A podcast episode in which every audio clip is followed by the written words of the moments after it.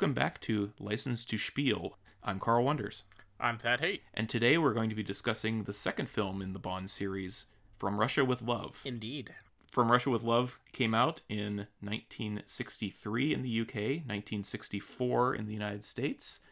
It was written by Richard Maybaum and Johanna Harwood, who returned from Dr. No, and it was again directed by Terence Young. So we have a lot of the same group of individuals coming back to make this film. It's interesting to me, just looking at at these early films, how quickly they all came out. It was Yeah. practically one a year at one point, which is just amazing to me, given that I guess these were considered big big productions at the time. Well, this has twice the budget of the last one. Yep, two million pounds for a Yeah. budget for this one. Was it pounds? Because the wiki says dollars. Does it say dollars? Yeah. Okay. Yep, two million dollars. Budget of two million dollars. They made seventy-eight point nine million dollars. So I think it was a fairly successful film. Probably, yeah. Also, Sean Connery was paid $154,000 for it. Well, he got he gets quite a raise. I think his last one he made something like two million dollars uh, to, when they dragged him back for uh, Diamonds Are Forever. Oh, I believe it. I'm not sure that was money well spent, but we'll get to that when we get to that film. so how how did you find this viewing of, of From Russia with Love? Is this a film that uh, you've liked in the past, or Yeah, and I've seen this several times. Uh, as I mentioned in our intro episode, this is the first Bond film I saw, at least I that I remember that I saw. Mhm. And overall, I do really enjoy this one. It has it has some nice little twists and turns in it, and I think it uh, mostly holds up pretty well. it's it's a film I think that in in thinking back to when I was a kid, I think it's probably the one that I've grown to like more over time. It's not the most flamboyant or exciting, I would say, story wise of the films. And I remembered thinking as a kid that it was a little bit slow at points, and I still think it's a little bit slow in some sections. I think there's a little bit of things that could have been tightened up in there, and we'll get to that. But um, over the time of seeing it and you know becoming a little bit of a more mature viewer and things like that, I think it's it's certainly one that's grown on me a lot to the point where I think I would probably put this in my top five. Yeah, I I, I think it is. Uh, as like I said last week with Doctor No, there are some things of the '60s that haven't aged well, but overall, yes, I I agree. There are a couple things in the middle there where it feels a little slow, um, but I think overall the story ties together very well. It's got it has an interesting plot. I I, I I like this one better than I do Doctor No. I definitely like this one um, more than Doctor No. I think uh, for the same reasons. I think it's it's a more sophisticated story. I think there's a lot more twists and turns going on. It's not as from point A to point B. Yeah. And I think this is really we we talked a little bit about how Doctor No set the template for for Bond films. I think this is the one where it really all the pieces kind of come together. Oh yeah, this is the archetypical Bond film. Right. Like I mean, starting with you, we get the first pre-title sequence of of the series, um, which I always think would kind of throw people off quite a bit the first time they see this one. Um, Yeah. where you have Bond or who we think is Bond being stalked through this strange garden area by uh, Robert Shaw, who we don't know who he is yet. Uh, and then Bond gets killed at and at the beginning of the sequence, and uh, you know then it's revealed that it's not actually Bond; it's somebody in disguise. Why they would put a guy in disguise to do this, I don't know. Other than they thought they were filming a movie and they wanted to fool the audience, perhaps.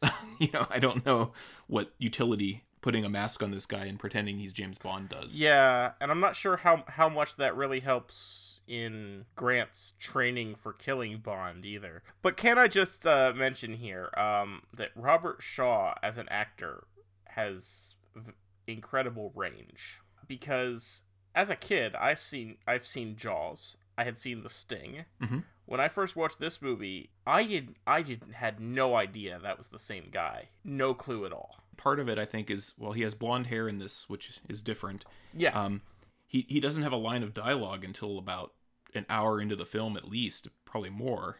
Um, you know, um, and he he's a very imposing presence, and I love the way he kind of is lurking in the background through much of this film, and that. Mhm.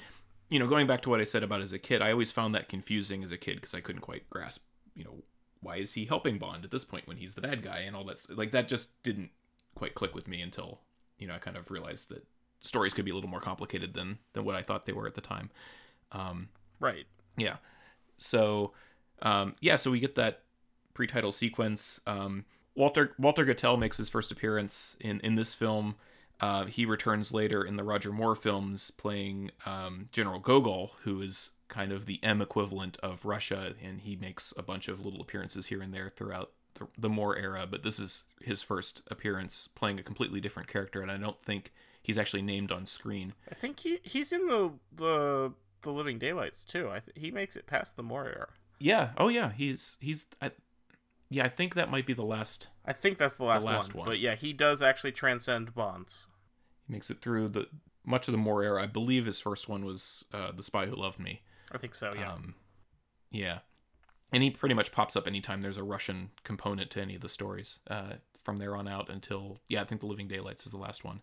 So yeah, we get the this this pre-title sequence, which I believe I read somewhere was an afterthought. Um, the editors kind of put that in at the end, like as they were assembling the film, they decided to kind of put this little sequence before the titles, um, which then became a thing, and they became more and more extravagant and flamboyant. We start to see that really with with Goldfinger next week.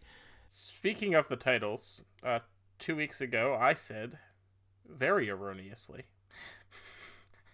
that On Her Majesty's Secret Service is the only one with an instrumental title sequence. Since then, this is the this is now the we've had we've watched two Bond movies that both had instrumental title sequences. Well, just as erroneously, I then said, "Well, there's that one and Doctor No," completely forgetting this one too. yeah, I forgot that although this music has lyrics, they're not in the title sequence. no, no, um, they don't appear until later. Uh, which I think is Yeah. for the better. I actually like this arra- this Oh, arrangement of the music and the way it's used with the Bond theme. I think is is really clever and cool.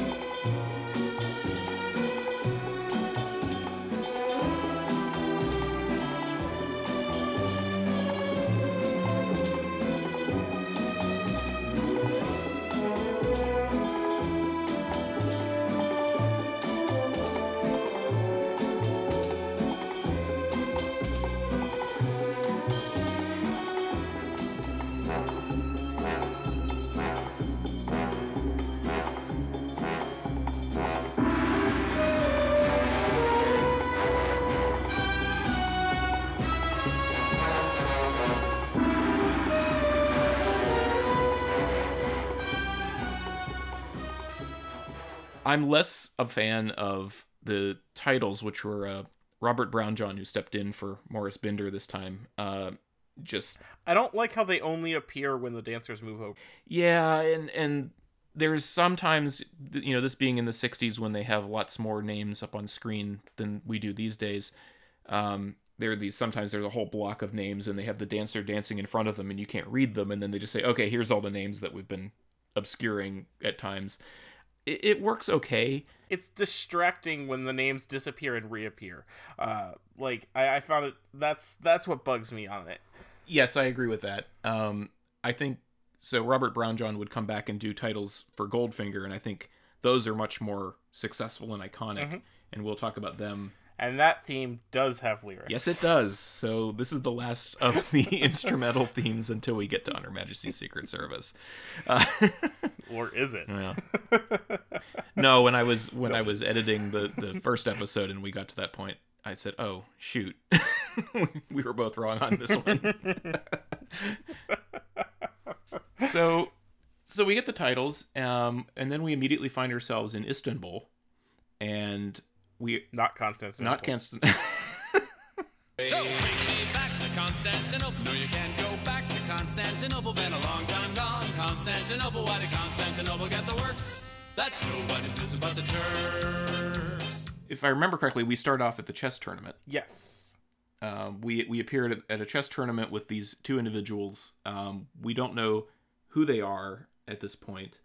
Um, and a gentleman by the name of Kronstein ends up winning this chess tournament. Um, he he gets this note from somebody. He gets a, a glass of water delivered to his table, and he very inconspicuously, and I'm using that term with sarcasm, um, reads the note that's kind of on, on the coaster that he's handed, and it says, um, "You are required at once or something like that. Um, so he then, and I've never quite figured out if he that's why he ends the game, or if he's already about to end the game anyway, and he just you know it just happens to be fortuitous timing.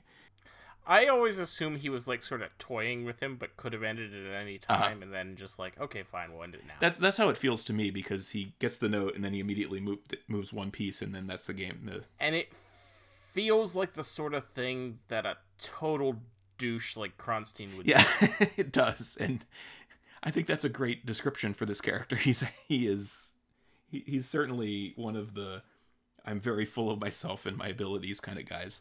Yeah. uh, his foolproof plan, so to speak, uh, which usually foolproof plans are a little less convoluted, I would say. But uh, he he wins the chess match, and then he goes off to uh, this this boat where we for the first time meet Ernst Blofeld. We don't know him by name yet. Um, we just see No. we see the famous cat. Interestingly, he's played by the guy who played the geologist in Doctor No. Yeah, um, Anthony Dawson, I think the actor's name is, and he plays him again in Thunderball. He's the guy standing or sitting behind the the screen, hi- hiding his face. Um, that's not his voice though. That's somebody else.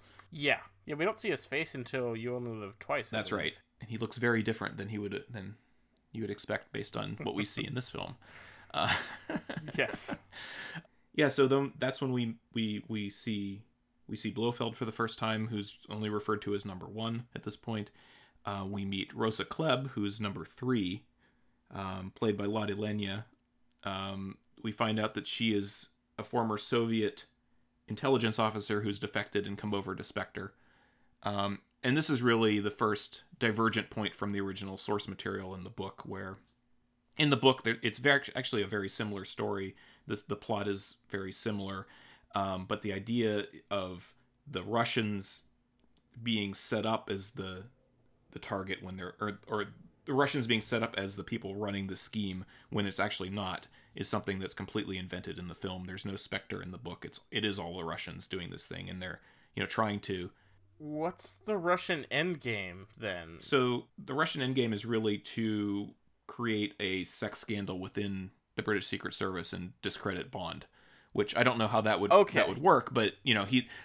The, the whole idea of we're gonna we're gonna dangle this woman in front of him and we're gonna film him sleeping with this Russian agent or this Russian clerk or whatever her position is, and and humiliate MI6 with this scandal and then send and then we'll end up keeping our decoder at the end of the day. So that that's the basic idea of this plot. Yeah, I'm not sure how that. Yeah, that that seems like a silly thing to try. Yeah. I mean, I. It does make the uh, sleeping with the agent make more sense. Right. Uh, the, the the filming of the sleeping with it that it, that makes much more sense when it's the Russians trying to discredit him than when Spectre is doing it for some reason. Well, it's something I actually appreciate the little bit of continuity where they mention, you know, getting revenge for him killing Doctor No, um, which you don't get a lot Hmm. of. You don't get a lot of that in this film series where there's continuity between events. Um, you know, so you can Right. once the films are out, you can sort of watch them in any order. Um, it it becomes problematic, I would say, after the events of On Her Majesty's Secret Service. I would. Yeah, I was gonna say I wouldn't watch Diamonds Are Forever before on Her Majesty's Secret Service. No, Although I did the first time I saw it. we don't- get much of a sense in Diamonds Are Forever that he's out for revenge because of the death of his wife. We just he's the arch villain of Bond, and he's getting rid of him at some point. Hmm. So, Fair. but anyway, um, so yeah, so we we we hear the plot being explained uh, to the audience essentially what what the plan is here. Rosa Klebb is going to go and recruit this this woman, or she The fighting fish thing was a nice touch. yeah, I like that. Yeah, the fish. It reminds me a little bit of we've talked in the past about how Bond goes from rooted in somewhat of a reality to this ridiculousness, and it it reminds me of in in from Russia with Love we have this little tank with fighting fish, and by the time we get to You Only Live Twice, we have the giant pool with the piranhas in it Yes. that he he's dropping people into and, and stuff like that. So it's a it's a way of gauging the scale, I guess, that we're working on uh, in these films. Yeah, so we get the the scene on the boat, and then we follow Klebb, who goes back to Istanbul. You skipped Spectre Island. Oh, I did skip Spectre Island. You're right. So they go to Spectre Island, and since I forgot about it, why don't you tell us about Spectre Island? Okay, so on Spectre Island, for some reason, uh, Grant is getting a massage. Um, okay. Uh, I'm not really sure why that scene is there, uh, but She's wearing it she's wearing very Uh, revealing '60s underwear. She is, and again, really not sure why that no, scene is there. I don't either. Uh, um, I think this entire scene is to set up but- one moment that I think is cool. But anyway, and yeah, so Klebb arrives and reads Grant's dossier. Uh, and then like we walk past all these people training and using flamethrowers and such, and we learn that they use live targets. Mhm. which we saw in the which we saw at the beginning. Yes, we did. And then Klebb inspects Grant and punches him in the face with brass knuckles, which he does not respond to, which somehow means he's ready to kill Bond. Well, she punches him in the stomach, not his face. That's I don't know why. I yes, punches him in the stomach with gr- brass knuckles, and he doesn't flinch. He seems fit enough. Have him report to me in Istanbul in 24 hours. Which I guess means he's ready to kill James Bond. I'm not quite sure how the two correlate, but okay. Well, I, do, I don't know why. I just always like that moment of Oh, I do like it because she's just like bam. you know she flies all the way over to where Spectre Island is and walks through the thing, and he's like, "All right, I'm done. I'm sold. This guy's good." Uh, yeah, and then they go back to Istanbul. You're right. yes. and then we meet Tatiana, and there's a, I don't know, there, I've I've seen in, in things that there's supposed to be a bit of risque tension between the two of them in the scene, which I can sort of see a little bit, um, especially given the t- the era. When she touches her leg, yeah. But yeah, Tatiana has no idea that Klebb is not still working for Smersh. no, she does not. She thinks she is she's still working for Russian intelligence at this point. Um, you know, she's blinded by loyalty to to the Russian state and is willing to do whatever they ask her to do, essentially. Especially when she says you'll be shot if you tell anyone that what's going on. The thing that strikes me about this is that we go a long time before we actually see Bond again, or at all, I would say, in this film. Yeah. Uh, it's 18 minutes into the film Yeah. when Bond first appeared. And it's the complete opposite of what we got with Doctor No, where Doctor No is all about discovering what the plot is, and he has to kind of find out about it. And in, in this film, we're way ahead of him for most of the entire film. Oh Um, yeah. which I actually prefer that. Um, and I No, I like it too. and I think it had to be done that way just because of the, how complex this this plot setup is. So yeah, 18 minutes in, we finally meet Bond, who's hanging out in a boat, not really punting, and uh, with Sean Connery has very hairy legs. he's he's a very hairy man overall, I would say. Yes. Oh yes. but you don't normally see so much of his legs. No, you don't. So that's why I was commenting about this scene. And I could be wrong. This might be worth.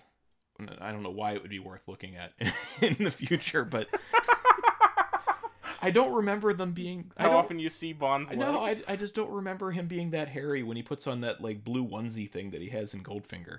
So that'll be something I'm I'm gonna actually pay attention to this time. They artificially give him hair on his head and take it away from his There body, I guess. Honestly, what surprises me is like do you figure he shaved his back? Like there's no way anyone has that much hair on his legs and arms and has no hair on his back. Oh, I've never thought about that, and I don't plan on thinking about it again after this. After we have this discussion. so yeah, he's in the boat and he's with Sylvia Trench again, who we met in the first in the first film. Um, eventually, I'm going to stop calling. I'm Yeah. going to eventually stop trying to say episode when I mean film. Um, we we met Sylvia in Doctor No. we see her again here, and she was originally going to be this kind of running gag almost, where she's the frustrated girlfriend who never gets to do anything with him because he's always being called off on adventures, and they stopped doing that after this film, so we never see her again. Did car phones like was that like even a possibility at this time? Yeah, I I don't know. Um, I know that that's sometimes cited as the first real gadget that Bond has. Uh, he has this Bentley with a car phone in it. Um, I don't know how he has a beeper that goes off in his in his jacket pocket. Yeah, that also seems.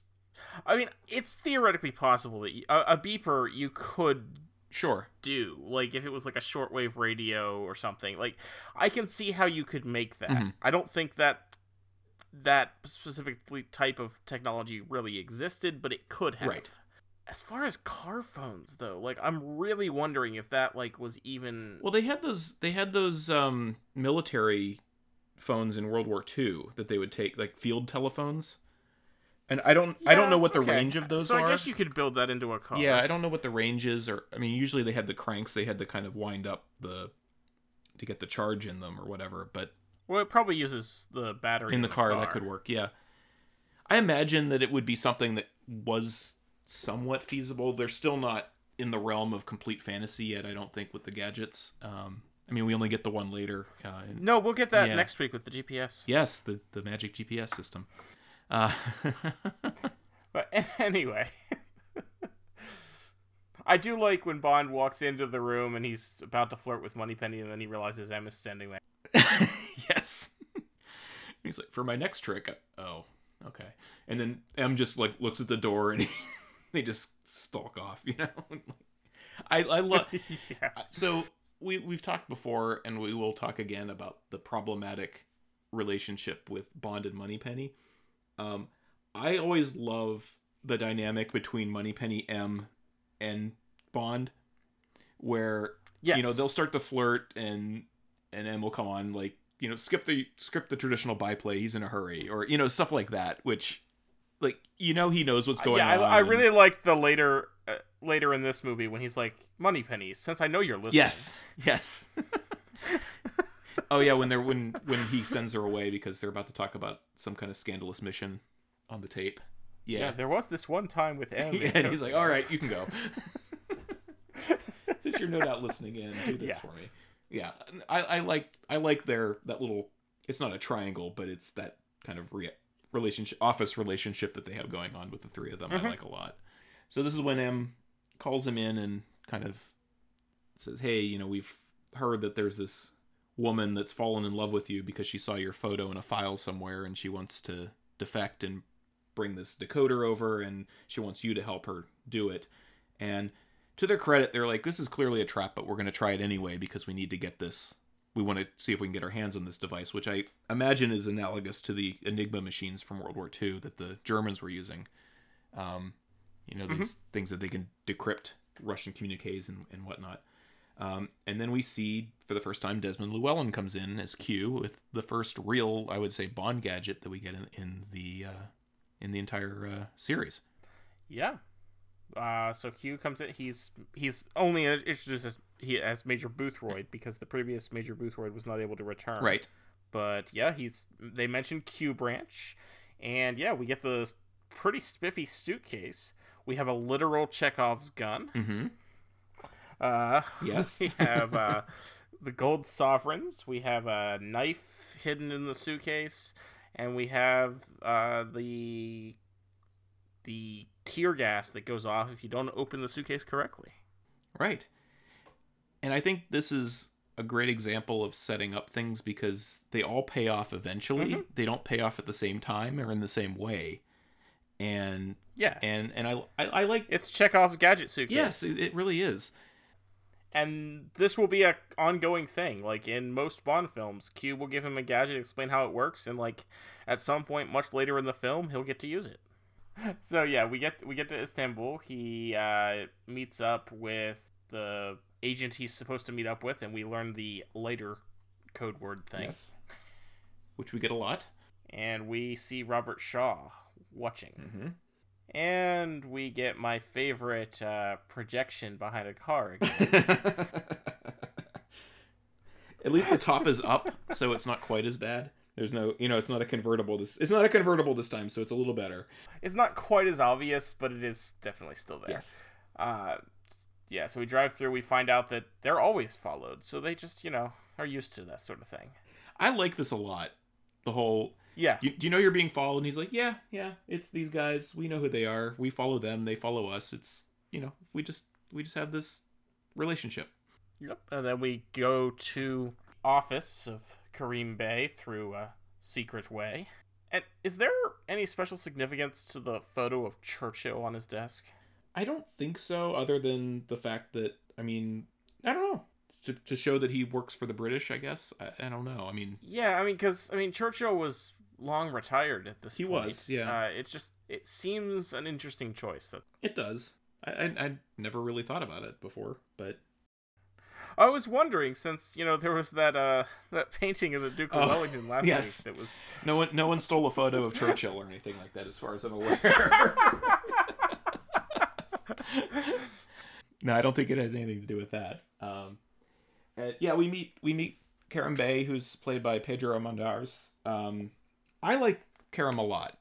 Um, he's yeah he's great. he, he's a great character. Um, I don't know if you're aware, he was actually gravely ill during the filming of this movie. It's actually it's his last film. Um, they had to rework the the shoot essentially to get all of his scenes done as quickly as they could. Um, it's it's really kind of a sad story when you when you hear about it. Um, you know, he was diagnosed right as they were starting to film, and uh, but I think you can't really tell, and I think that's a real testament to his no, acting you can't. that unless you know the story, you would never think about that or, or you know think that there was anything wrong with the man. But I, I love his I like his character. I like his demeanor a lot. Um, I like how you know he, he I don't know how many sons he has, but it's it's a lot. Um, and uh, yeah, I like I like this relationship that he develops with with Bond. Yeah, no, I, I I really enjoy the character, and no, I I had no idea the actor was. Yeah, I, I guess that does that that's probably why he why he's limping a lot. Then it might be. Yeah, yeah. So we you know we have the scene in in in the office where Karam basically reiterates or uh, he's siding with M essentially saying, "Yeah, this is this is a trap. Um, my advice is to enjoy Istanbul for a few days and go home."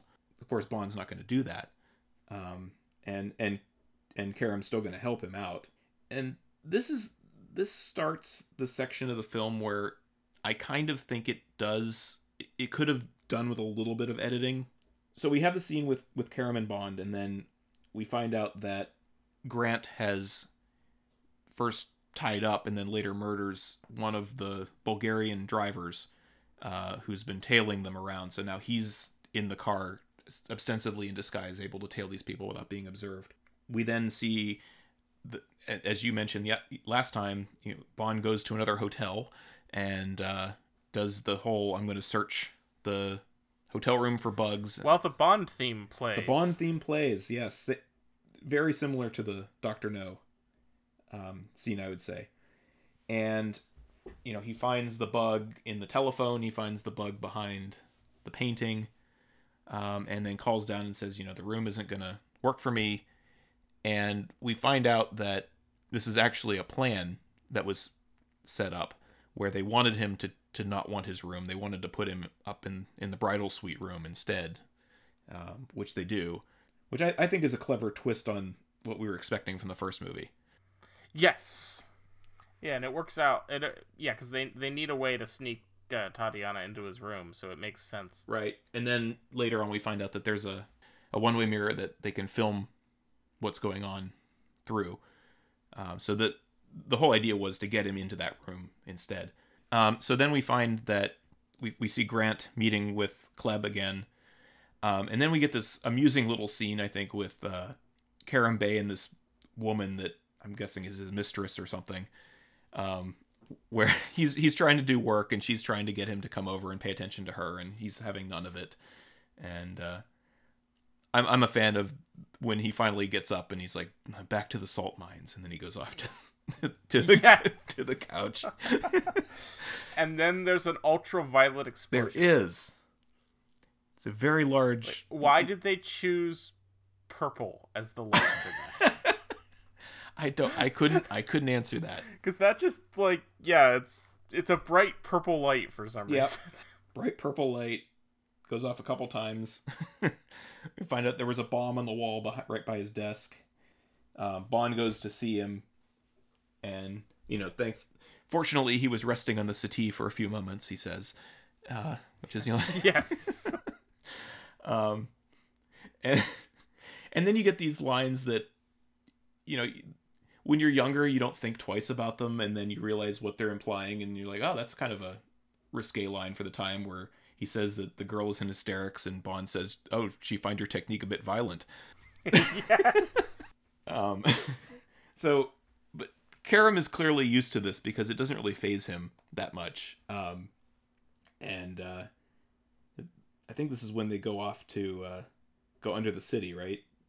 So yeah, then we go down into the into the into the sewer of Constantinople, which yes was built by the by the Emperor Constantine. Yes.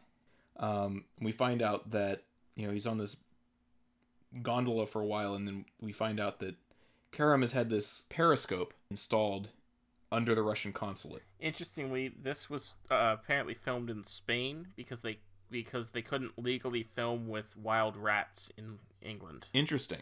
So they filmed the the scenes under the in that cavern. Yeah, Okay. like they tried they tried covering ta- uh, la- white lab rats in cocoa first, but it didn't work. So Hmm. then they went to Spain and filmed with wild rats instead. Just interesting. I, I I assume it's like a health and safety thing. Mhm. Why there's a law against filming with rats in the UK. Yeah. but just found that interesting. Yeah, no, that's that is interesting. Um, and that's not something I would have ever thought of. So my thing with this periscope, um, okay, I get that they were able to sneakily install it while the there was a safety inspection going on. How did the Russians never find it? I have no idea. Um, I can't. It looks to me like it's under a rug or something. Like when you look at the the through the viewfinder, it looks like there's something obscuring. I assumed it was like under a chair. Or something. yeah, I, it looks like there's something obscuring parts of the top of the image, so maybe it's pushing a rug up, but it's still, I think, would be fairly prominent. I mean, some of the people at the table look over that direction. You'd think they would see something popping up out of the ground. Um, you'd think so. Yeah. Yes. Um, but yeah, that that's something that's always even when I was younger, I was like, that doesn't seem like that would work very well. Uh, at least not long term. Um, they they find the Kirilenko guy who Kerim Bey immediately thinks is the one responsible for the bombing. Um, clearly, they have some sort of history uh, going back, and uh, we see Bond for the first time sees Tatiana Romanova come in. He sees her from the waist down. Yeah. He uh he sees that he makes the comment that things are shaping up nicely. Yes, uh, very subtle. Interestingly enough, that's oh, so subtle. that's not Daniela Bianchi apparently, the woman who plays ah uh, Tatiana. Uh, I read somewhere that the director Terence Young decided he did not like her legs, so he got a stunt leg person to film that scene.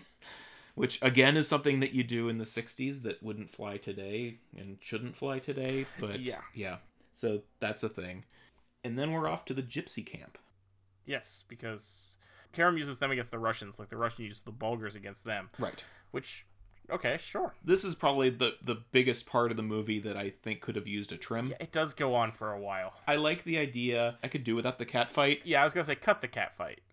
The belly dancing is is fine, uh, but cut the The, cat the fight. belly dancing's fine. It goes on a bit long. it does. Maybe don't give Bond a lap dance. Yeah, very long lap dance. Um, But the ex- but the actual belly dancing itself, okay, that's I don't have an issue, big issue with that. But the cat fight, just wow. yeah, that's it's unfortunate. I like the cue they use there, but other than that, I I don't like this much at all. I don't like the resolution of the cat fight later, and then it's interrupted by Korolenko coming in and shooting up the place. Uh, we get a rather long, chaotic fight, gunfight I like the fight sequence though. I do too. I mean, aside from the the part where Kerim gets shot and you can see him putting the blood on his arm, um, I think it's done fairly well. And then you see him reach out with the gu- with the arm that was shot to pick up the gun before handing it to his good hand. yeah, and then he's like, "Oh, I should hand it to the other arm." Yeah, uh, I like the idea of, and this is something that maybe it's done a little too subtly because I didn't catch it the first couple times. I don't think I caught it the first couple times I watched the film, where Robert Shaw is watching and he is slowly shooting people who are trying to get at Bond. Yeah, it's it's I think it's again it's that interesting dynamic that we have set up that pays off at the end of the film.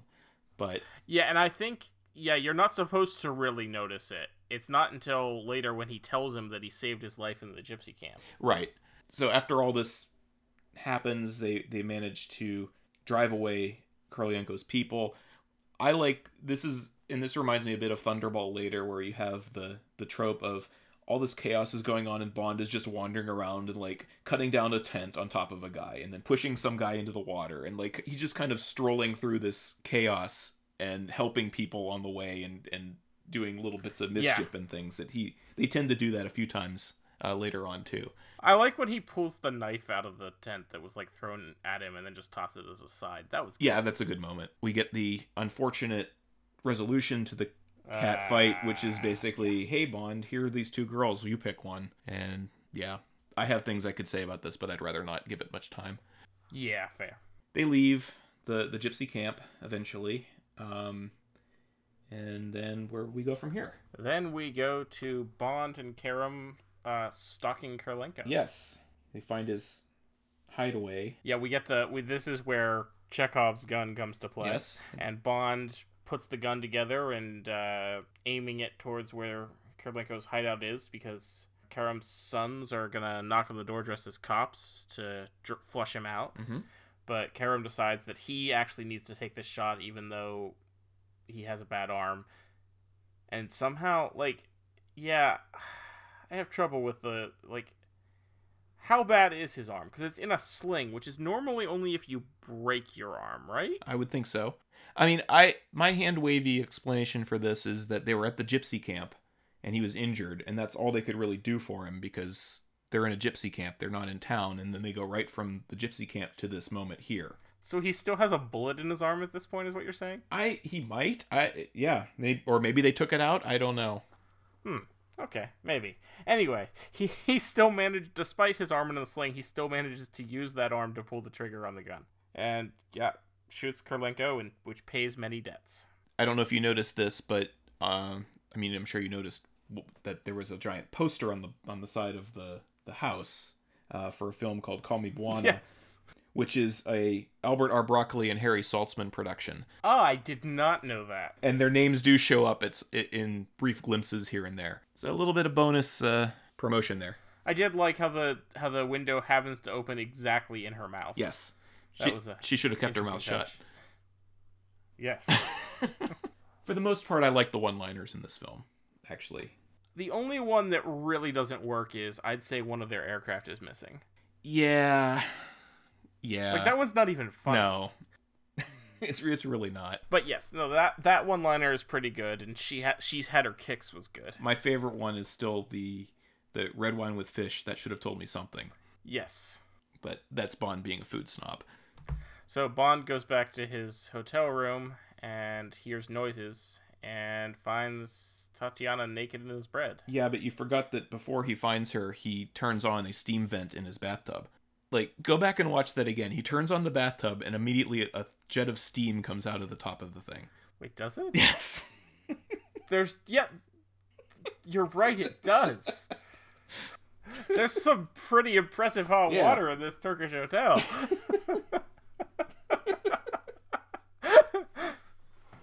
like, dang. Is like the boiler just on the other side of the wall or something? I, th- I think that's the special effects department getting a little carried away. Uh, yes. anyway, yeah, so he, he goes and finds her in bed. And we get our first real meeting with Tatiana, other than that earlier scene with Rosa Klebb. Um, yet another in the long line of Bond girls who are dubbed. Um, although this time Daniela Bianchi was I- Italian, had a very heavy Italian accent, and obviously they couldn't really uh, work with her natural voice. Um, this is not Nikki Van der Zyl this time, however. This is somebody else. Um, so we don't at least have the same voice two two movies in a row. Right. Or maybe she couldn't do a Russian accent. Possibly. I I, I don't know actually. So we get the usual um, Bond meets girl, Bond flirts with girl scene. That my understanding is this is a standard uh, audition scene now for for Bond parts. Yes. I saw that. It was how Pierce Brosnan auditioned. But yeah, so I mean, I think this is a good scene. I think it's a good scene to to use as a audition for these types of parts. Yeah, it works. I mean, it, it it's a, it's a very Bond sort of thing. Yeah. There's awkward banter about the size of her mouth and whatnot, but other than that, uh, I think it works pretty well. Um, we then find out that their activities are being filmed in secret with Grant observing and some other guy who's filming them. Um, and then we get a few different scenes of how they're going to pass information back and forth. Yeah, in the Hagia Sophia. Yeah. So they go to the Hagia Sophia, uh, which apparently has hired the world's worst person that does tours. Um, if you ever li- try to listen Yeah, to this that is guy, such a bad tour guide. Oh my terrible. god. It's like he's reading a stilted script or something. yeah, in a language he doesn't speak. Yeah. But I mean, all that's in the background as uh, Tatiana's going to leave uh, a little map of the consulate for Bond to find. Um, we see the Bulgar who's been trailing them intercepts it, and again, Grant is there and takes him out first. Bond is about to do him in because he feels like he has to, and then it turns out that he doesn't have to because somebody did it for him. Um, Interesting. yeah. He he takes he's surprisingly unfazed by this, I think. Yeah, he's just like going with it. I mean his only com- his only his comment is really like, "Oh, they somebody saved me the trouble." Yeah. You'd think he'd want to know why it happened. Yeah, you would. Um, but at the end of the day, he does find the floor plan. They go he goes to Kerim Bey, who already has the blueprints uh, of the of the place, so they can verify that she knows where she is supposed to be, or knows and knows what the layout and is who she says she is and that sort of thing. I'm guessing. So then we have the scene on the ferry Yes. with more with more projected screens in the uh, projected images in the back. Uh, Only with Bond, I think, though, because they really did shoot on location. it's a in lot of different. this. No, I think it's just two different images, two different projections. But well, yeah, true. I think it's definitely worse with Bond. yeah, And yes, I will keep complaining about that this until they stop using that technique. well, and then they sometimes get into green screen, which is even worse at times. So, It can be, Yeah. yes. I mean, I will say they do a surprisingly large amount of on location shooting in this film. There are there there are very few instances of, of rear projection, I think, compared to some other films that we see later. they were required to shoot 70% of the film in the UK to get tax credits, though. Yeah, they yeah, it was British uh, equity rules and whatnot. I think, Mhm. but yeah, so so yeah, they did they had to do seventy percent, but I think they did a lot. I mean, they really did go to these locations in Istanbul. Yes, they did. Yeah. So th- then we get the the world's least inconspicuous uh, audio recorder inside a camera. Um, when the Bond just kind of holds sits down and says, "Okay, talking to the camera while the tape's going." Um, and this And is she's like nowhere near it, so No. that's a very good microphone. it is a very good microphone, and this is where we get It's outside and she's not near. Yeah, that yeah. that's impressive. There's there's no background noise at all or anything. Um, but this is what leads to that scene you were talking about before with M and the sending Moneypenny out of the room and everything. Yes. Once when I was with M in Tokyo, we had an interesting experience. Yes. Sadly, we never get to find out what that was. Yeah. Oh, but yes. Oh, by the way, uh, we actually skipped over this, Hmm. so I'm gonna jump back for a bit. Okay. Um, in the gypsy camp fight scene, Yeah. we get a musical cue, uh, which I'm just gonna call. It may have a real name that you'll probably tell me, uh, but I'm just gonna call it the Bond suspense music. Where, where it's like the dun dun dun dun dun dun dun dun dun dun dun dun dun. Yeah, Yes. and this is the first movie that uses that, but then they will continue to use it for like the next 10 films. Yeah, it comes back a few times. Um, it's referred to as the 007 theme.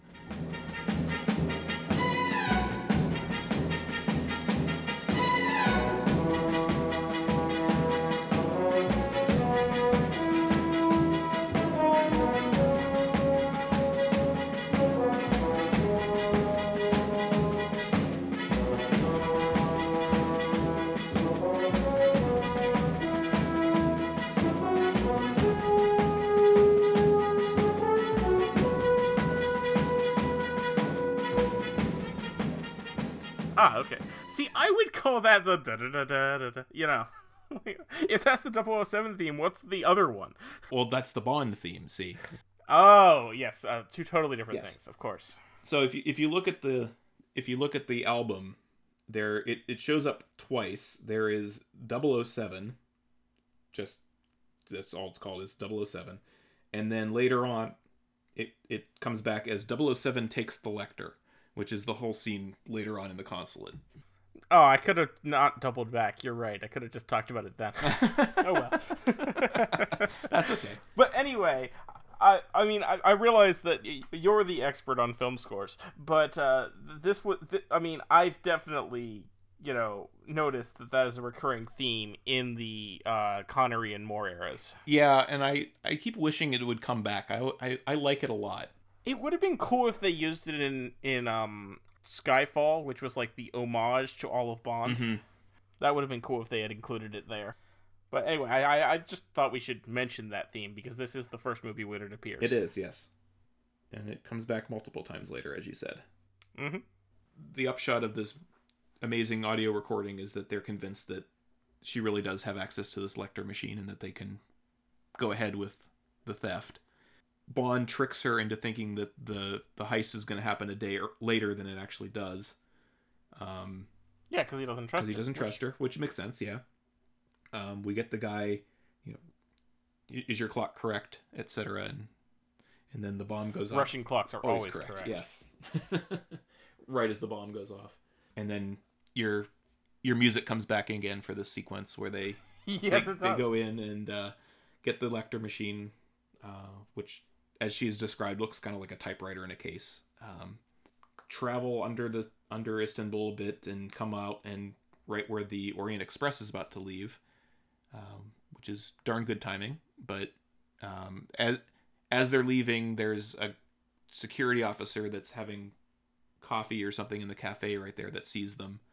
Um, this guy must really know all of his analysts by face because he immediately recognizes Tatiana and decides to get on the train. Well, Tatiana recognized him too. So Sure. they probably like actually knew each other. Maybe. I mean, I think you're more likely to recognize a high up security person than. Yeah, I mean, maybe. Maybe they know each other. They, it, it doesn't seem like it's that big of a, of a consulate, actually. So, Yeah. So yeah, he gets on the train too, but we also see that Grant is there. yes. And they go to their. They have the. As, as is the case in all Bond films, they have the suites on the train. They don't just have to sit in coach or anything like that. They get settled. They immediately the the men go out to talk and leave Tatiana in the room, which they do several times.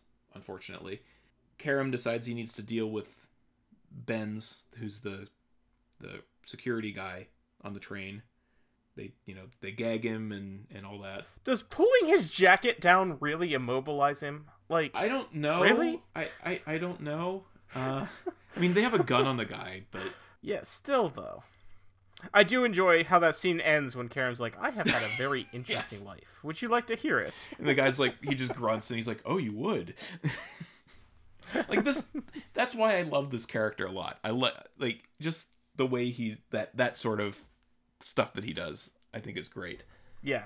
Uh, and it's a shame that we never obvious for obvious reasons we're never able to see him again. Um I mean, he's done in in a few minutes here anyway, but uh Yeah. So then Bond goes back and does the little fashion show with with Tatiana.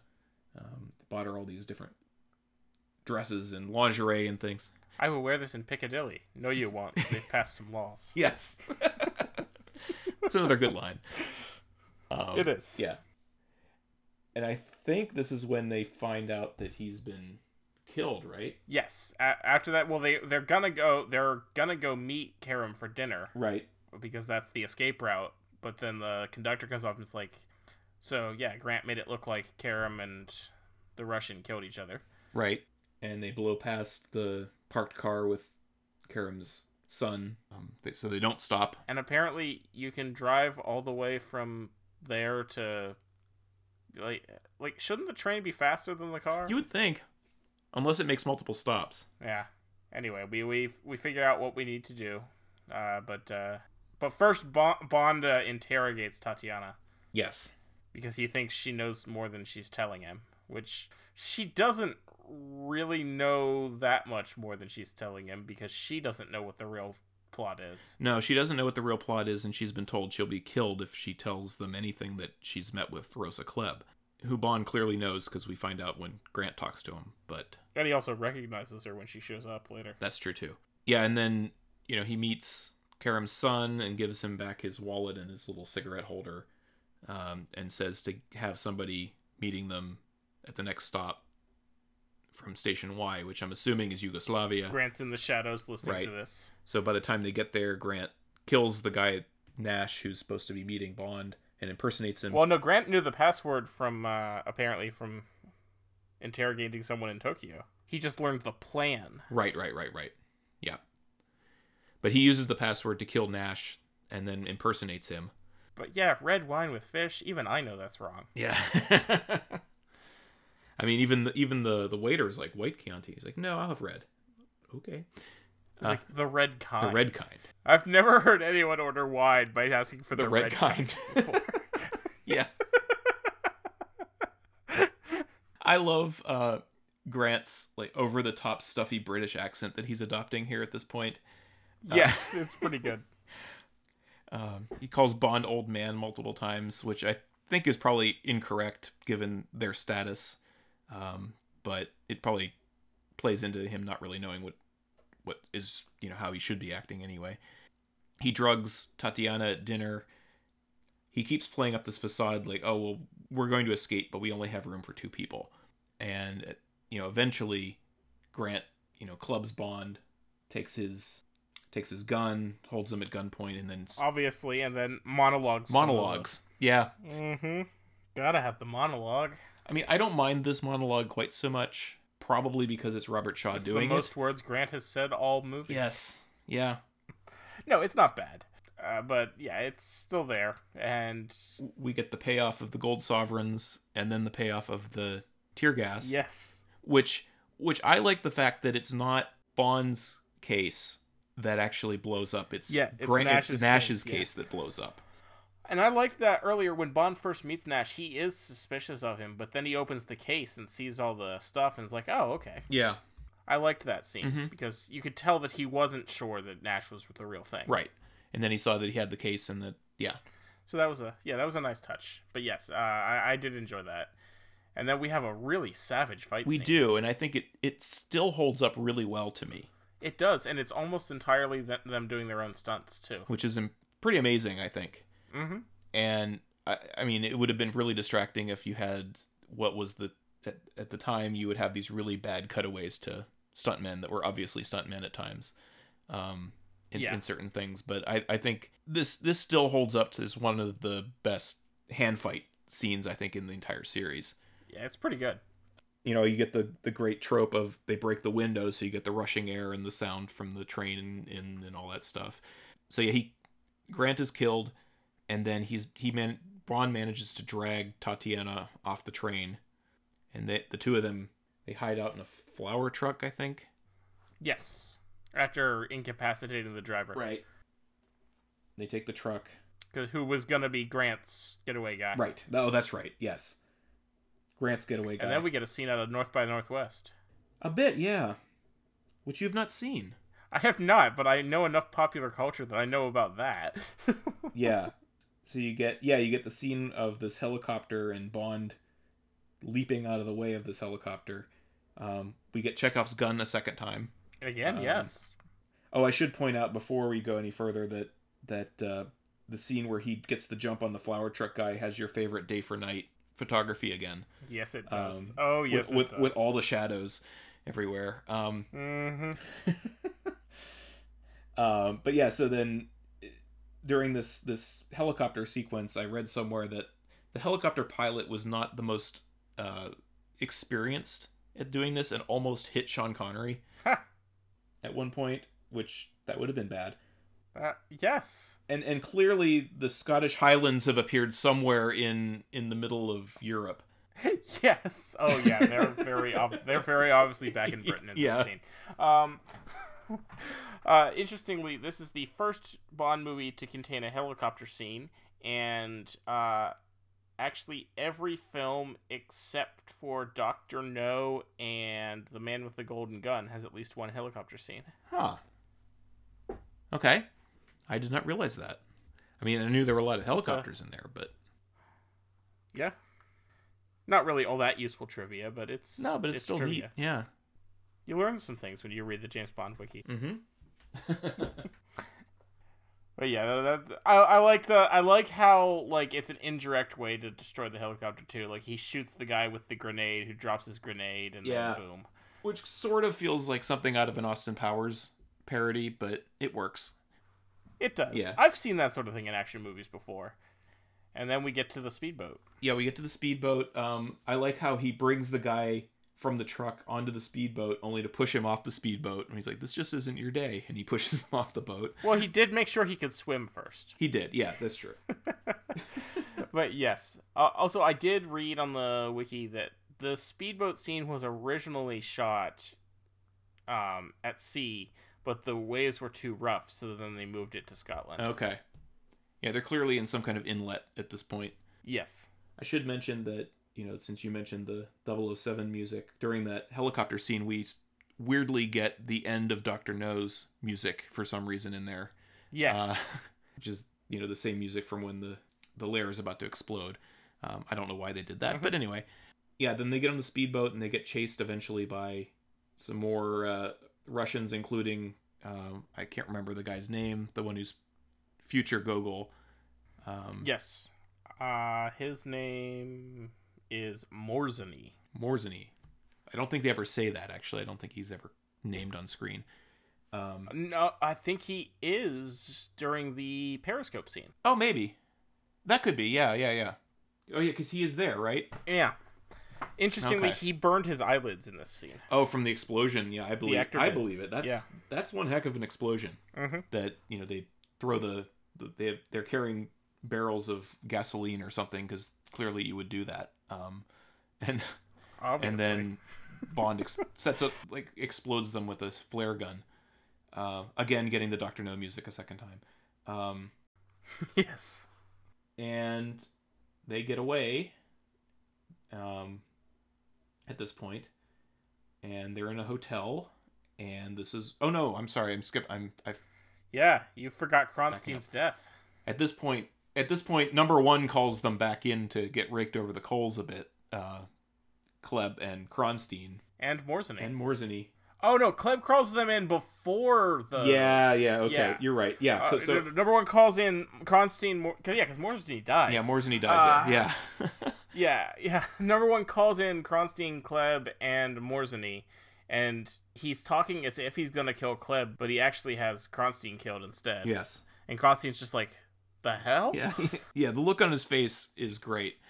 And then when uh, number one's remarking on, we need to find a faster acting poison because it only took it took him like eleven seconds to die or something like that with the the shoe, the the, the knife in the shoe. Yeah.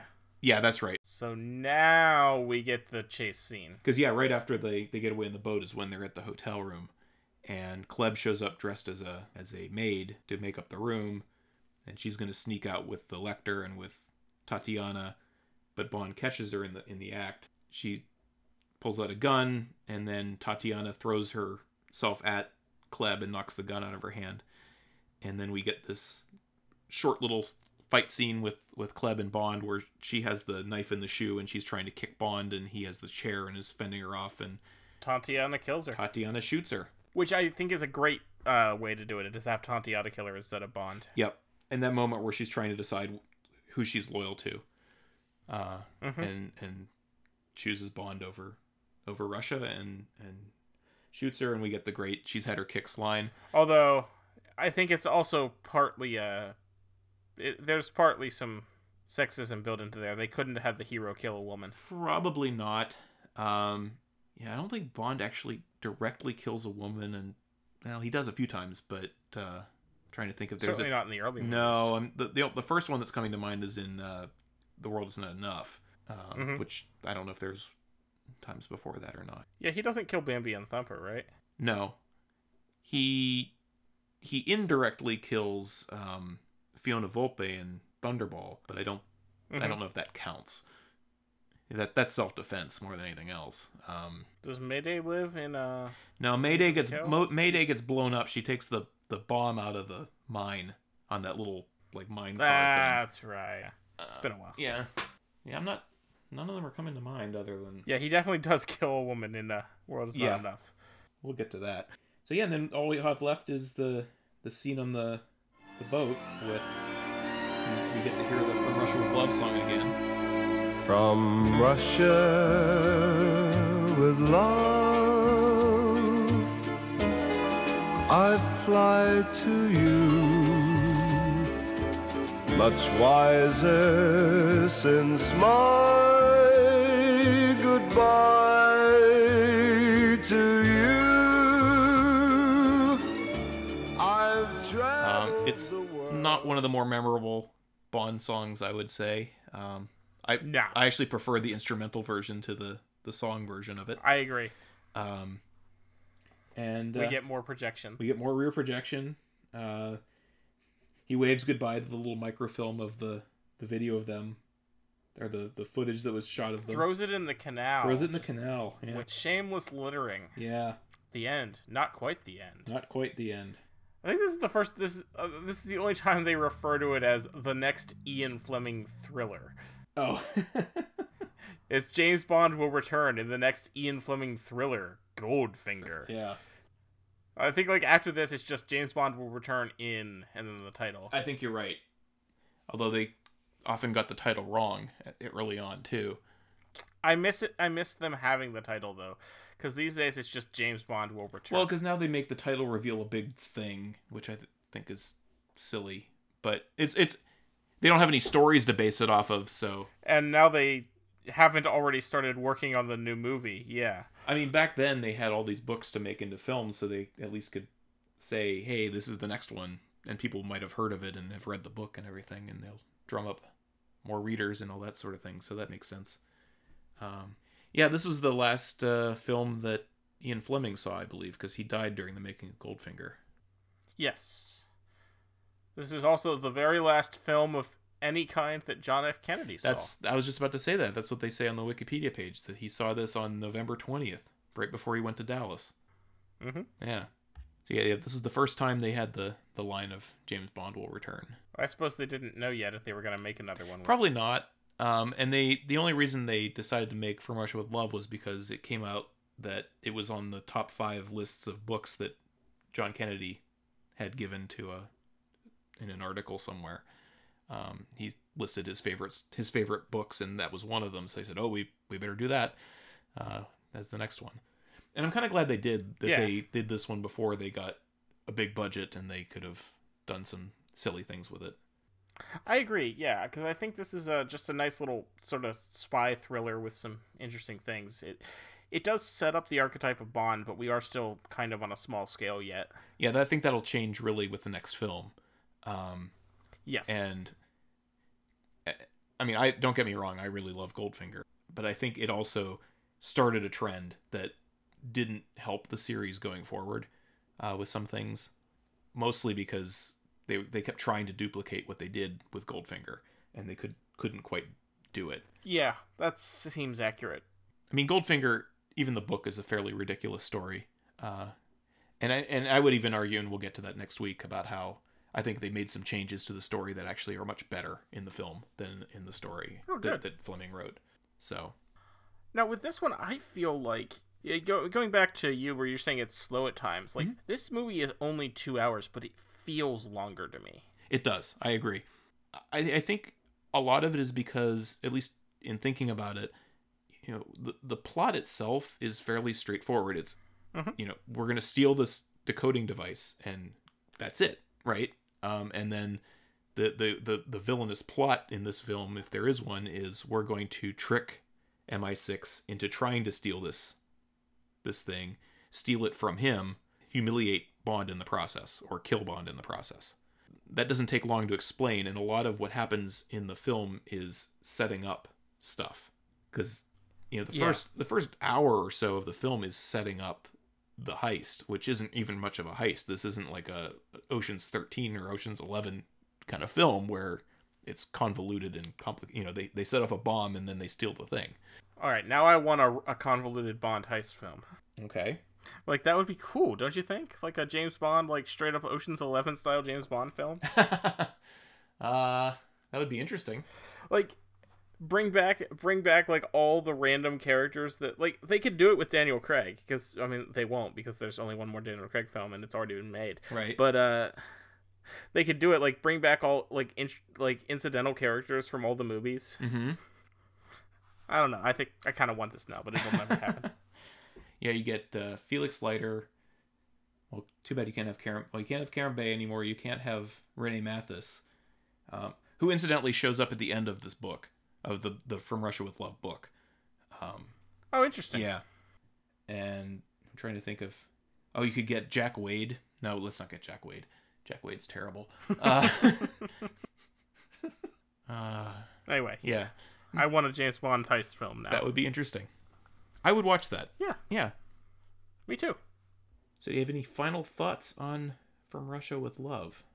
Not really. No, I, I think I've covered most of what I uh, feel how how I feel about this movie. I will say I, I think this I did enjoy this one more than Doctor No. And I, I I think the the series is on the upswing at the moment. Yeah, absolutely. It's on the upswing, and I think it either will continue on the upswing or at least be at the same level in the next film. Uh, it depends. Some people rank this one over Goldfinger, other people the other way around. I think they're they're I think they're both excellent in very different ways, and I think they're both very entertaining in very different ways. So I have a hard time comparing them. But um, this is definitely, I would say, it's hard to it, it- it's unfortunate to say this given how many more films we have to go. But I would almost say this is the peak of of the series for the most part. Um, there are other films that come up later on that hit this level, but it it takes a long time to get there. I think, and that's not to say that there aren't good films in there. I think there's certainly Oh, good yeah. films throughout the series, but I don't think we ever quite the the the trajectory they set for these for in these first three films. I think was one they couldn't sustain going forward. I agree. Yeah. I mean, I I would say that I mean it's been a long time since I've seen seen Thunderball, but I would say that that was also a very good movie.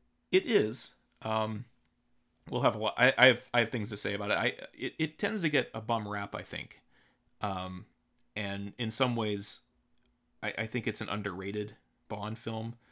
Um, it certainly shows certain aspects that aren't. It, it, they make certain decisions in that film that I think only add to the bloat that happens later on. Um, but I think Hmm. on the whole, I think it's it's a much better film than I think it's made out to be, and I'm looking forward to revisiting it again in a couple weeks because I haven't seen it in a while either. Yeah, no, I, I actually haven't seen any of the. It, this has been nice to watch Doctor No and then this one because it, it has been a while for both. I've I've seen this one far more than I had seen Doctor No, just because this is a favorite that I do tend to rewatch from time to time. Uh, but yeah, uh, I'm definitely interested in what we're doing over the next few weeks here to revisit these Connery films. Yeah, they're not for whatever reason I don't go back to them as much as I probably should, and and I haven't I've not watched that many Bonds period in a while. Uh, for whatever reason, I, I tend to get into to ruts with them. I, I watch a bunch of them and then I kind of put them on the shelf for a while. So yeah, definitely looking forward to this one, and I'm, and I am looking forward to the ones that I don't like so much as well, just to maybe give them a fresh look. Yeah. Um, and but you know that's that's down the road a, a, a, a piece of it, I would say. Yes. All right. Well, thank you for listening to us this week. If you'd like to contact us, you can find us on Twitter at Podspiel, or you can send us an email at spielpodcast at gmail.com. And then you can also find me on Twitter at Tyrannicus. And you can find me on Twitter at listening to film. So with that, uh, I think we'll wrap up our discussion with uh, From Russia with Love, and License to Spiel will return with Goldfinger.